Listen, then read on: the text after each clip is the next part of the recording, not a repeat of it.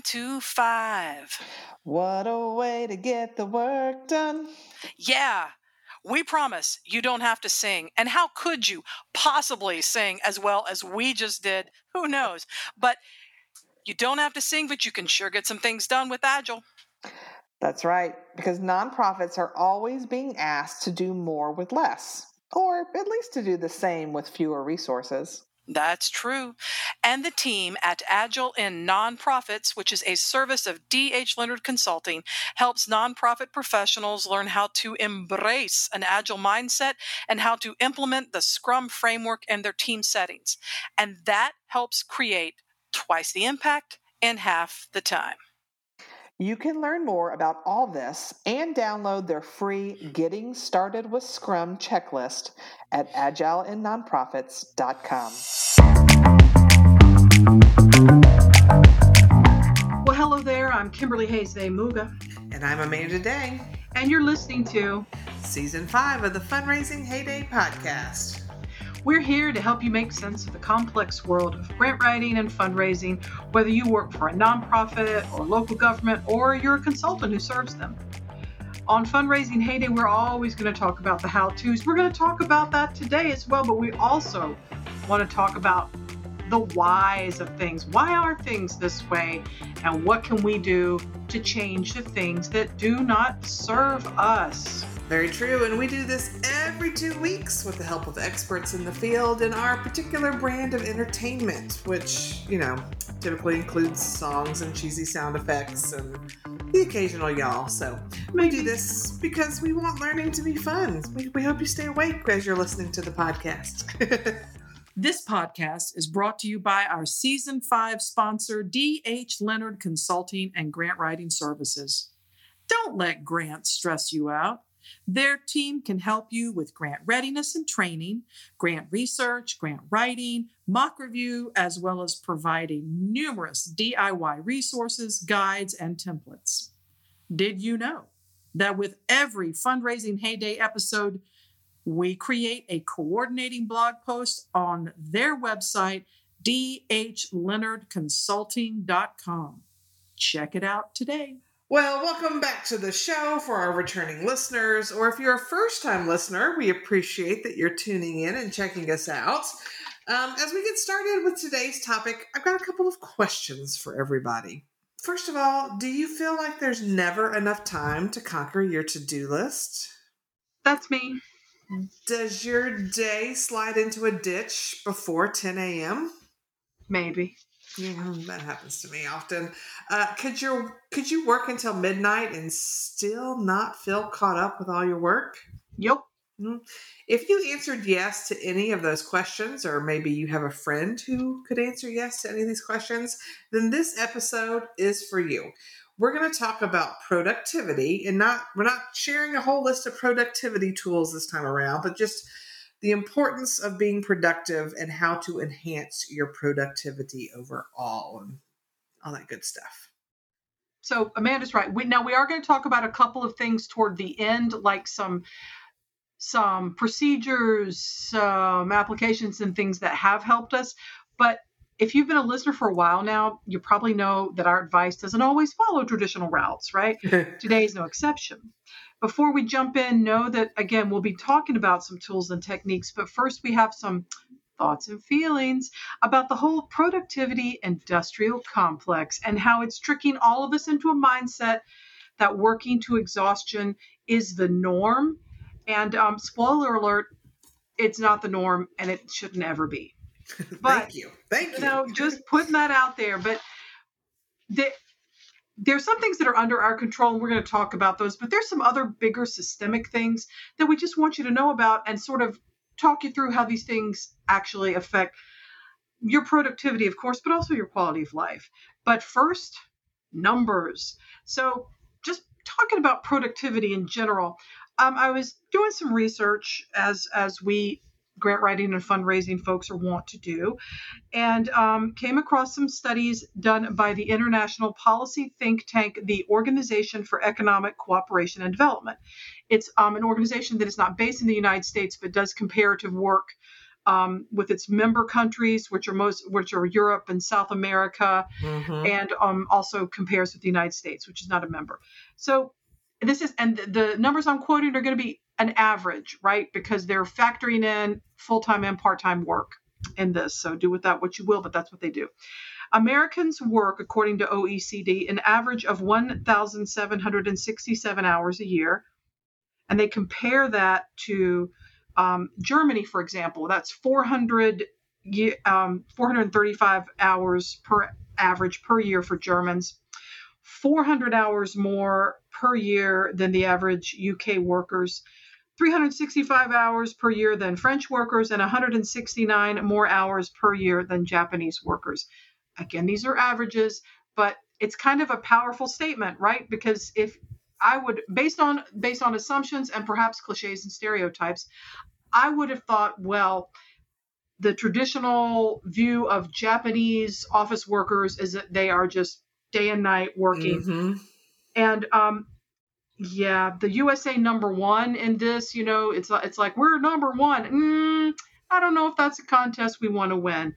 Um, But so let's say that you're like, well, what is our own? How do I how do we track it within uh, the United States? So the U.S. Bureau of Labor Statistics has uh, trends and information, and so I like a good trend. I like historical trends and looking back in time. So here's the deal: since 1950, American productivity has grown, according to the U.S. Bureau of Labor Statistics, by 430 percent. That's a lot. That seems like if I was sort of doing some back of the envelope math there, I'd think, wow, so our standard of living should be like four times better, right? Yeah, And I'm I was like- going to say my my uh, paycheck has. I don't think anybody has grown 430 percent to match that. No, and I, you know, crusty Gen Xer that I am, I even I wasn't alive in 1950, so I can't vouch for what the standard of living was then and now. But the more I read about income um, inequality and everything going on, I'm like, mm, no, not. I don't think our standard of living is four times better, and I also we're working more hours, not less. And if our productivity has grown so much, you'd think we'd be able to work fewer hours and get Mhm. more done but that's not happening either right? Or or is it? Maybe it's happening for everyone right? Everyone's just working like 10 hour weeks and rolling in the green. Is that right? Is that right amanda? Uh, if that's you, call us and tell us how you're doing it so we can follow suit, right? share your knowledge with the world um, well, and I don't certainly don't I don't have statistics. I didn't look this up, but I can tell you part of probably why America is working more hours on average than these other countries is like they actually take proper vacations, right? I remember going to London with my sister and um you know, most of us get what about two weeks, maybe three weeks for an entire year, but often, you know, that's got to squeeze in holidays and other things. But, you know, when I was in London, we met all kinds of people standing in line to go tour different things. And, you know, we met folks from Australia and from France and from other countries, and all of them were on holiday, which is their vacation, Mhm. right?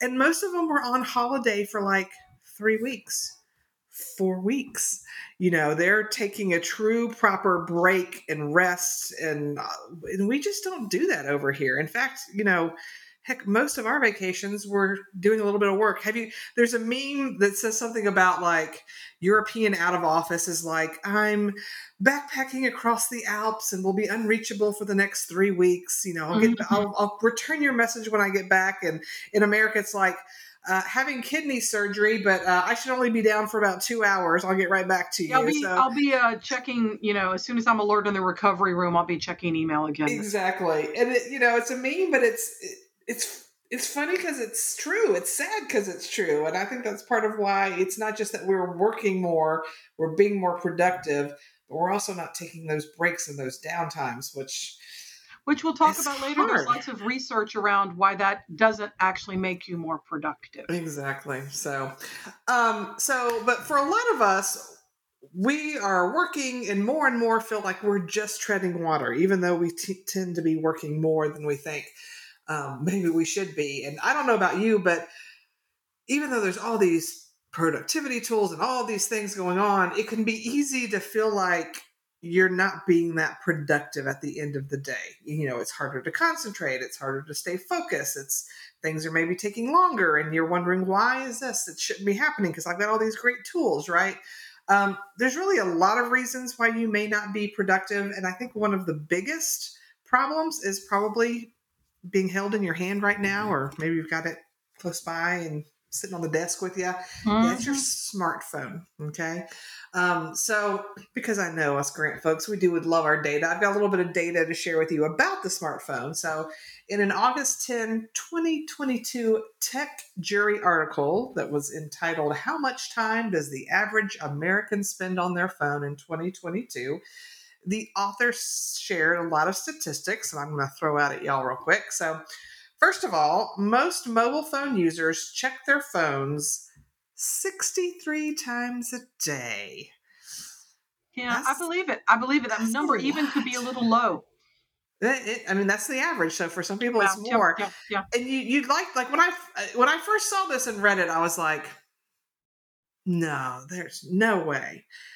But that made me start paying attention to how many times I grab my phone. Right.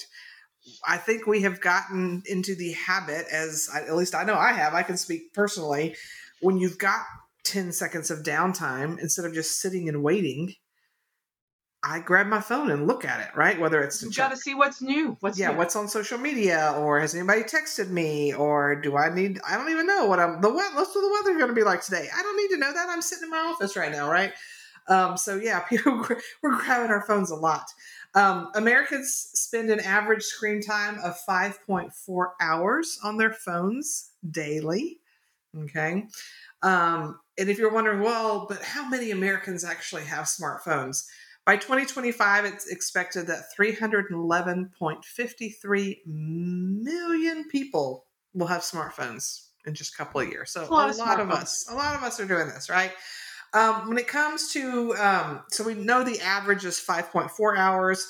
Um, this article gave some information for millennials. The average is 5.7 hours compared to baby boomers who are five hours and once again, Kimberly and I are crusty Gen Xers. We're like, but what about us? I would no just like thoughts? to point out, I'm far crustier than Amanda. We're kind of like on each end of the spectrum for Gen X, but but yeah. I'll, also, I would I would also be curious about what are the the stats for Gen Z and mm-hmm. even younger because kids who are I mean they're growing up with this as the norm.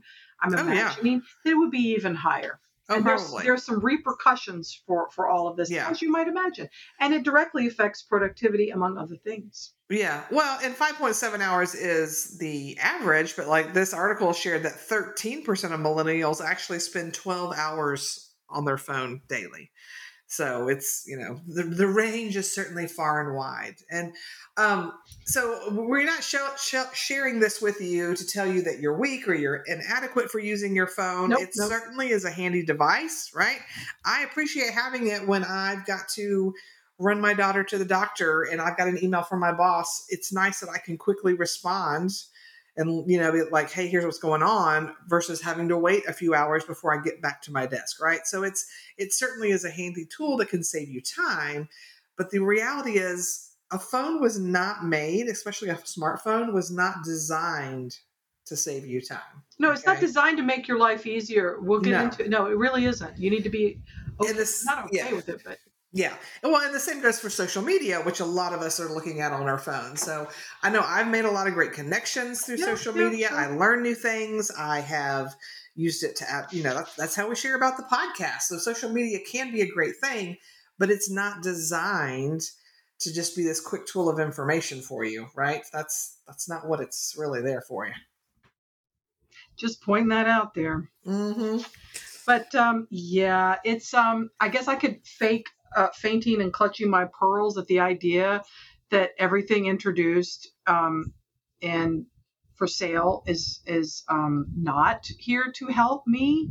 But um, yeah, there's um there's thoughts and feelings and data that we're going to get into back behind that, and and I'm also want to point out that sort of working with ideas of productivity and getting that big picture of the why is feeling productive so difficult right now or actually being productive is so difficult right now it's because you can take you can take some steps to protect yourself a little and your time a little if that works for you you know deleting um, um, instant notifications on your phone or on your screen so that every everyone's email to you does not constitute an emergency. Obviously there are emergency texts and phone calls and other ways to get these things across but just because someone sent it doesn't mean you have to respond to it in the moment and we'll get into that in a few minutes about how that definitely the multitasking definitely affects your productivity. And i'm not suggesting that you never you throw your phone out in the street watch it get run over by a chicken truck and then you know put on a put on a skirt made of of, of herbs and grasses and go live out in a forest. Um I mean, if you want to you do you that's that's on you but I, we're not telling you to do that as the solution we're just telling you that the very things we've all been conditioned to use to increase productivity are often the very same things that are stealing our focus and are actually making our ability to be productive. They're actually atrophying that ability. Mhm. And um, I'm on this. I'm on it bad right now because I finished a really um, wonderful book called Stolen Focus Why You Can't Pay Attention and How to Think Deeply Again. A trusted friend recommended that to me, and I thought, I know you're not supposed to judge a book by the cover, but that title spoke to me, and it said so. I I went to the library and I got it. It's certainly available at any bookstore in whatever form you might need. Um, and the author's name is Johann Hari, H A R I, and he's a he's a well-respected, well-known investigative journalist. Um, so and he breaks it all down. He's t- it's not just oh phones are bad. It's like here's why they're designed that way. Here are people who had leadership positions in the industry and now have gotten out of the industry because they don't respect um, what's happening. A small caveat with that. I'm like, yeah, you respected it when you were making your first what 100 million, and now it's a bad thing. So I'm just, mm, it's just part of my crustiness. Sometimes I find that like the most avid, super environmentalists are the ones that have already leveled part of a mountain to build their, you know, their own little second home. Their empire. Mhm. Just saying. Sometimes I'm crusty, but by and large, excellent information here. Um, he breaks down. I think there are like 12 different things to consider. Short chapters, lots of footnotes for my for my grant writers out there. Lots of the man backs up what he does, and he has he uh, taped his reviews, videoed his interviews, excuse me, and has those. And as you read the book, he's like, if you want to read the whole thing, and hear whatever, Oh, wow. go here and look. So anyway, he not not perfect, but certainly a very attractive way to learn about things, and seems to be pretty pretty straightforward. And he talks about how these apps and platforms are designed by brilliant people to keep you distracted and glued to your phones and tablets and screens, not just so that they can sell ads to companies, although lucrative, but you're the product, right? You're the product. These these things are designed to keep your eyes on the screen. They don't want you to go back and do your work. They don't want you to sleep. They want to see how you communicate, what you say in your emails. By they, I mean big social media companies Mhm. um, because the, the the the goal is to build a very detailed profile about you so that they can push items activities and products to you to keep you engaged. That's the that's the end game. It's not to help you write grants faster. It's not to help you make connections with people all over the world although that's a happy byproduct and something good that can come of it. It's your they want your attention there. They don't they don't want you to go off and do anything else. Um, and i wish i had read this because a lot of the things that he described are things that actually i experienced as the world's oldest person addicted to tiktok and so this was about a month ago uh, i also i write young adult historical fiction and mysteries and because i'm writing for the young adult market i was like you know I should probably explore TikTok because their their BookTok is a whole thing, right? yeah. And I'm like, okay, Brave New World, I'm gonna get on here and I'm gonna find all this out. And oh my lord, I sure I followed book talkers and writers, but I just could not stop. There was one night um, where I was doing what they call the infinite scroll. You know, there's actual program. He Mhm. interviews in the book. Uh, he interviews the guy that invented this, who says that it was a mistake because it's just too easy. It's just Yeah. too easy. It's also like that Netflix thing where you're watching an episode and they're like, a new one starts in 10 seconds. And you're like, ah, what's another hour? Well, Mhm. meanwhile, me, I go to bed um, usually because I like to sleep.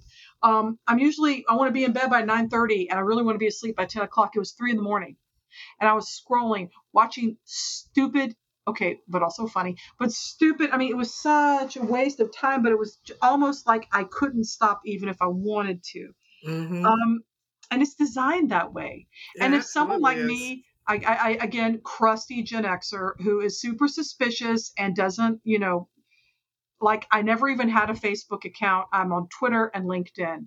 And then I thought, and not Instagram either, because the pressure of taking pretty photos was too much for me. So, I I mean, I am not your hardcore user yet. I was sucked in, and I just I had to delete it from my phone. Um, it's kind of like having potato chips in the house. Can't do it. It's a, ba- a bag, no matter what size that bag of potato chips is, that's a single serving.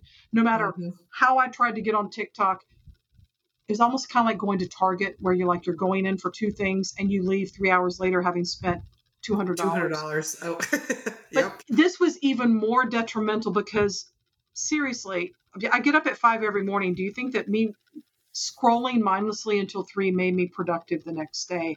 Did it make my deadlines go away? No.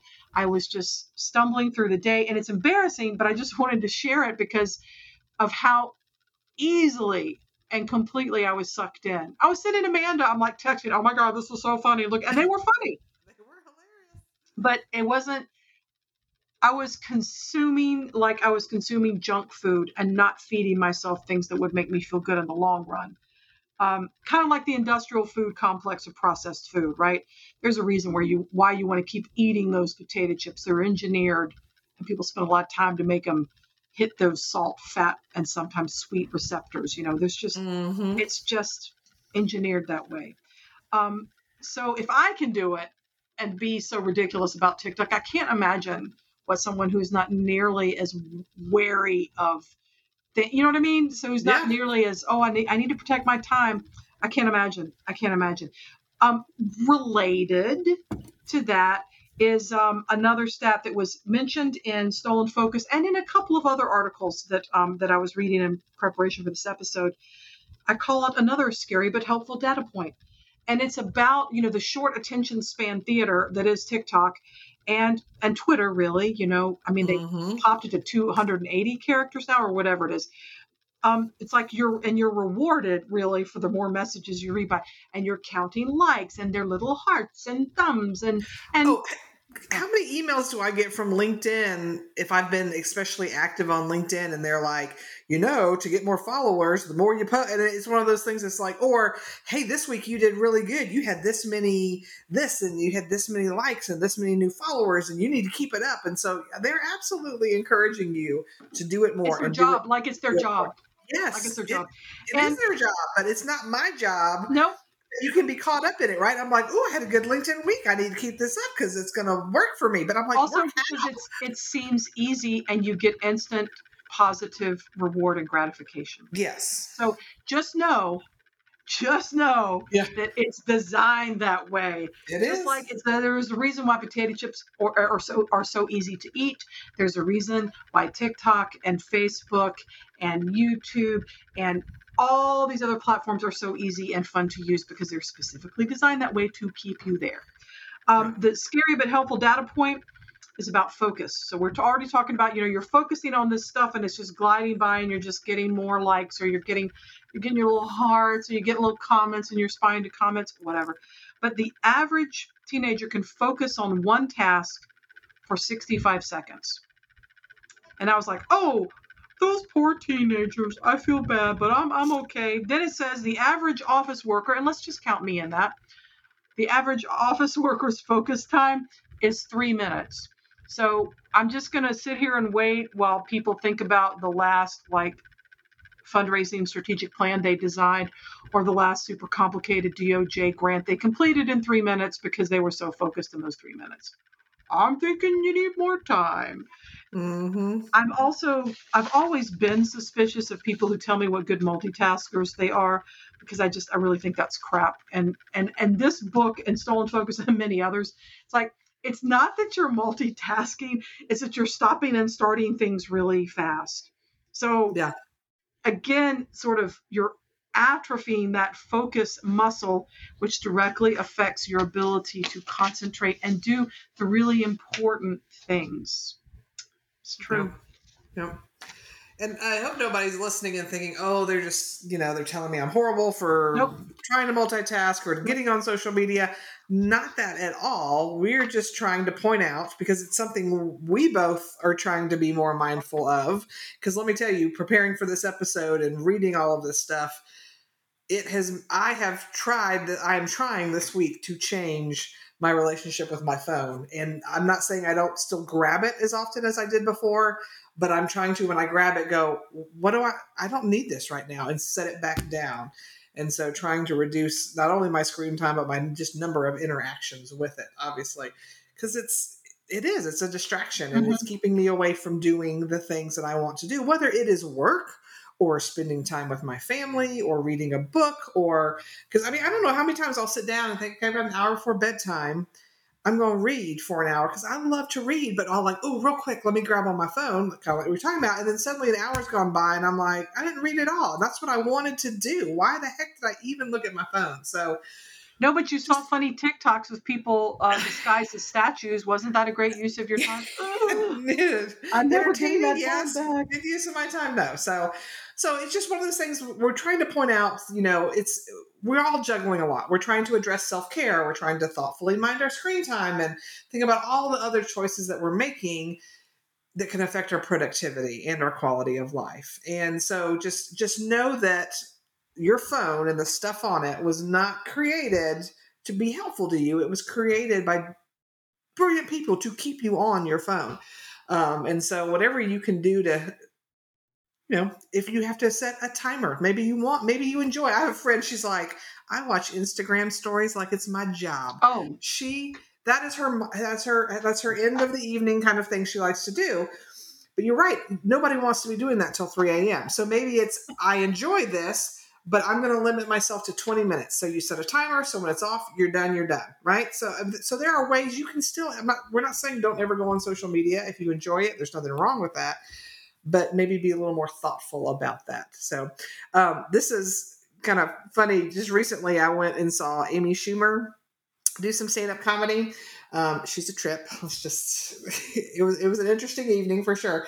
But one of the things she talked about is how she has been having trouble sleeping to the point of she finally went to the doctor for it because you know she's like of course everybody's giving me their advice about we'll take melatonin try this try this but she's like nothing was working so i go to the doctor and was like, look, I need my sleep. I travel for my job. I'm, you know, I've, I've got to be able to sleep and be healthy and, you know, restful and all that good stuff. And her doctor was like, well, how important is sleep to you? And she's like, it really is the most important thing. I will do anything. And so he was like, well, what, you know, are you on your phone at night before you go to bed watching videos and doing? She's like, well, yeah. And he's like, that right, that's your problem an hour before you plan to go to bed, don't get on your phone for an hour. Stay away from it. And I promise you will sleep better. And she's like, Of course, have I done that? No, no. because I can't put my phone down. Because Um, it's designed to keep you there. It is. So, I mean, that's Amy Schumer's doctor even told her it's bad for her, right? And it's bad in those and and that kind of dose, if you will. It's almost like a powerful drug that you just if you're going to interact with, you have to really no. you have to really be careful about it. Also, in that same book that I've just been flogging, that is not sponsoring this episode, we're just saying there are so if if you want to take larger action, there are advocacy groups and community groups around. Look, if social media is here, it's basically acting like a public utility at this point. Maybe there are ways that we there can be some kinds of controls, some kinds of things that, you know, maybe the equivalent of um, when I was growing up, cig- cigarettes were still pretty glamorous.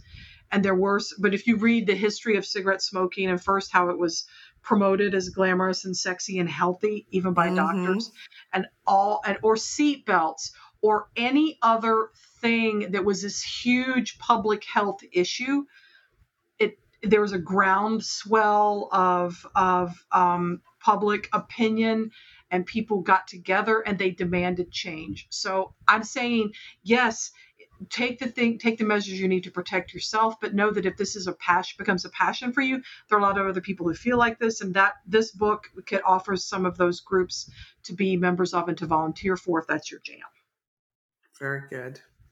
Thus endeth this episode's sermon about contemplating your time and how you can spend it um, again, lest you think we are entirely opposed to all technology, I just want to remind you uh, this podcast is reported, recorded on a cloud based platform and distributed through other media, which lives on your phone. So we're clearly.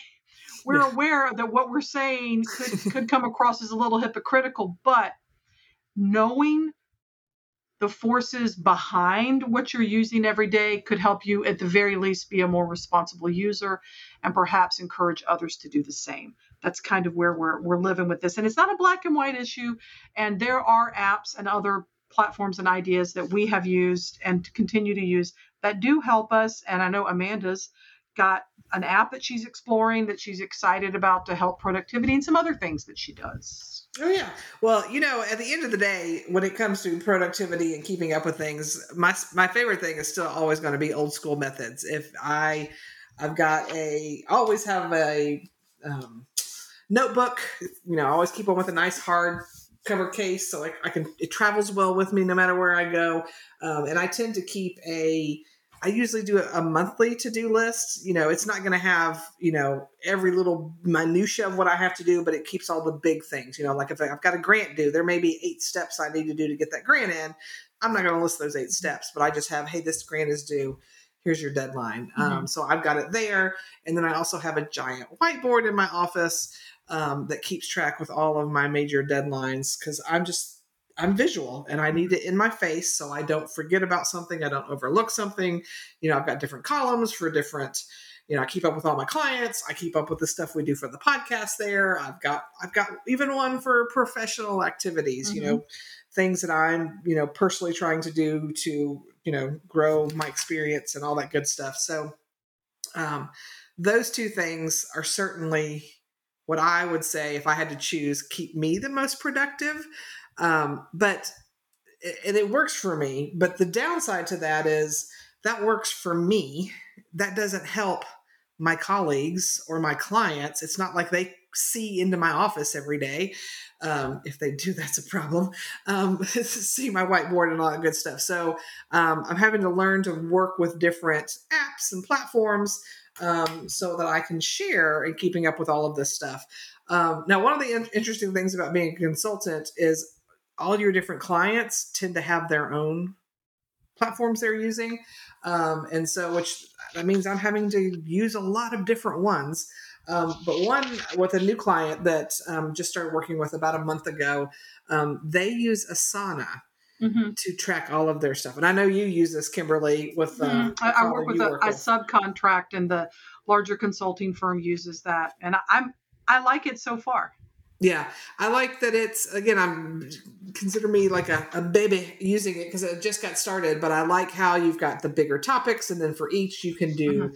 all the subtasks, and you can put deadlines with it. You can assign people. You can communicate underneath that task. Like if I had a question, I could put it in there. Uh, I like that you you will get email notifications. Um, so, but again, if you want, if you want, because that may end up being one of those things that it, it it can be a distraction too as well because it's like every day i'm like great there's five more emails that i didn't need that i'm not going to take a few seconds to delete or read or do whatever. But it is you can choose whether or not to do that. So um, when it comes to keeping track of all of your work and trying to stay productive and on deadline and on target um, asana is one i'm slowly working with and really liking so. And again asana is not sponsoring this although hey asana tough. But um, but we no, like your but product. They're, but but they're not. But uh, the things that are attracting me to that, and also, I um, am never an early adopter of any anything. anything so but i've uh, over the past year i've i've started using slack more related to groups of writers mm-hmm. writing fiction uh, where we have met at different workshops and things and have set up specific channels around that. But like Asana, what I like about it is everything is all in one place. Things are easy to upload. But I can see that in a workplace where there are no boundaries in terms of expectations for time, you could have those you could have notifications going off all the time, all the time, all the time. Yeah. Or and um, it could it, I see how it could be very invasive, but I also see how you can consolidate things much uh, semi sort of a cousin to Asana. It's not as I'm using the free version, so it's not as uh, robust. But the idea that everything can be there, you can so instead of um, tracking grants on a spreadsheet and then uploading grants to a um, share drive of some kind, Google Drive, um, SharePoint, OneDrive, whatever. And then here's a tracking system for grant management. I mean, it's the idea of consolidate. That really will help me if I can find something that where I can consolidate things yes. all in one and, and, and have it work together with with boundaries around it but i have to close it if i'm because people i'm sometimes i'm uh, talking with people on the west coast and they're going to have a you know i'll see the little um, icon light up at the bottom of my screen and it's like oh oh i have a slack message it's like oh oh you're working right now you're going to look at that later so a lot of times i just shut it down and look at it at the end of the day versus keeping it open all day yeah. um, just little things because again the people who design Slack want me to be on Slack all day. They, yeah. they want me to do that, but I don't want to do that. So it's just being aware that it can be easy, but it's just a use with caution kind of thing. And I think in the work, I can definitely see in the workplace there would be a need to um, set some boundaries around expected communication response times, particularly if everybody's still all remote. Mm-hmm. Yep. Um, and then another means to be more productive, and this is something anybody can do no matter what tools you're using, is um, when it comes to grant writing productivity, is start thinking about uh, whether you work in an organization and have the one client is your one organization or whether you have multiple clients but you want to have like a library style file of those most requested attachments right and i'm not saying you have to build it from scratch i'm continually building things when i've got you know uh, maybe it's a client I've had for five years, and suddenly I've got I've seen one or two times a funder is asking for some new document. Well, you know what? I'm going to go ahead and throw that in my file that has all of my standard attachments, and so I'm not having to go. Okay, I know I've created this before. What grant was it? What file is it in? It's just all the attachments when they're in one place. It just makes it much quicker for you to go to find it. You're being more productive with your time, right? um, and not just those attachments but you may think about you know if you've got a really well written needs statement for something again don't have to go wait i know i wrote something about this before where is it have a file in that you know create a file of you know well written sections of a grant proposal that you can go to you know whether it's your needs statement an agency history um, goals and objectives. You know, if you've got a client that you've got one massive project that you're trying to piecemeal the funding for 15 different grants, you're probably gonna have the same goals and objectives every time, right? So just you you can use those over and over again. So that's one way to help you be more productive by doing less work. Right? Or doing a little bit more work on the front end, which is sometimes yes. hard to wrap your head around, particularly if you're working at a grindhouse of an organization that's always do this, do this, do this, do this. Or you have a client where you have a grants calendar out for the rest of the year and um, they emailed you today with 10 new grants that they're not qualified for. Not that I'm bitter, and I'm going to address this. I'm going to address this. But it's also like, hey, good thing we have our case statements and our other things lined up because that will speed the plow when it comes to getting things done. And of course, we're not suggesting that every grant can just simply be a cut and paste and oh, change oh gosh, the name no. of the funder because we, we all know better than that. However, your your organization's mission is probably not going to change for every grant. If mm-hmm. it does, mm, let's rethink that. The organization budget's not going to change. If you have four main programs, let's say, or 10 or two, chances are in one fiscal year they're not going to completely change so if you are able to build in whether you're storing it in asana or whether it's a g drive or whatever it is whatever it is you're storing it having that information i usually like to update mine at the start of each fiscal year um, and then obviously there are going to be changes throughout but having the, that baseline information in place can also help when you're feeling that competing deadlines and juggling how to get things out the door. If you know that you have baseline information that you can count on, that you can access and and use, um, it's it's real peace of mind, and it helps for me. It helps me maintain that focus and maintain that consistency, so that the same messaging, the same story that of connection is going out with with with grants even to different funders about slightly different aspects of the same program. Um, so yeah, I sometimes sometimes being more productive means doing less, like checking your phone less and focusing on it work more to the very very best of your abilities. And sometimes it's just really taking that step back and looking at things strategically mm-hmm. to think, well, if I do, if I make the time, if I provide chocolate or, or beverages to um, the finance team and program staff, and we build this in advance and we take the time to do it now. Maybe it's a little slower in the summer. Maybe there's time to do that. Then we're going to be ahead of um, competing deadlines and all these wonderful, flashy toys that are vying for our attention on a daily basis.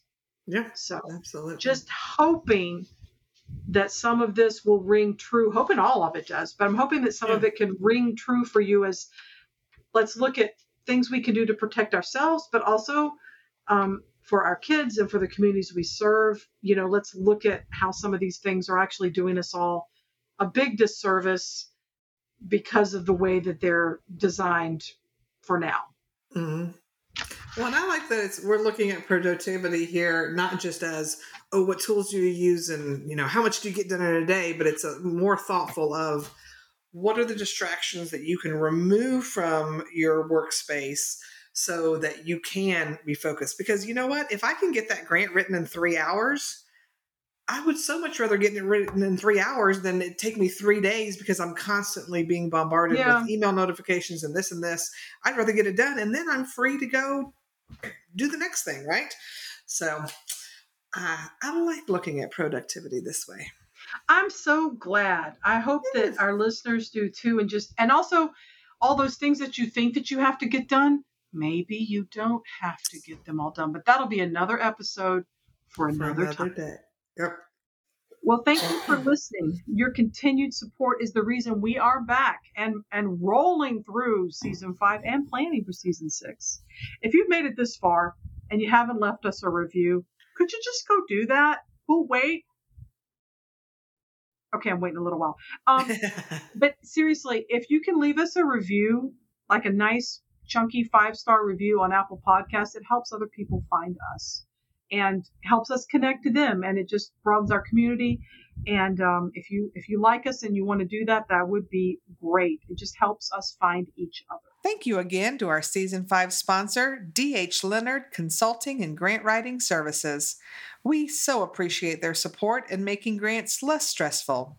Visit their website at dhleonardconsulting.com to download their latest free resources today. We're honored you chose to spend time with us today, and we hope you tune in to our next episode. We've got a fantastic interview with basically a fundraising genius. So we'll see you then. Just that. Just that. Bye.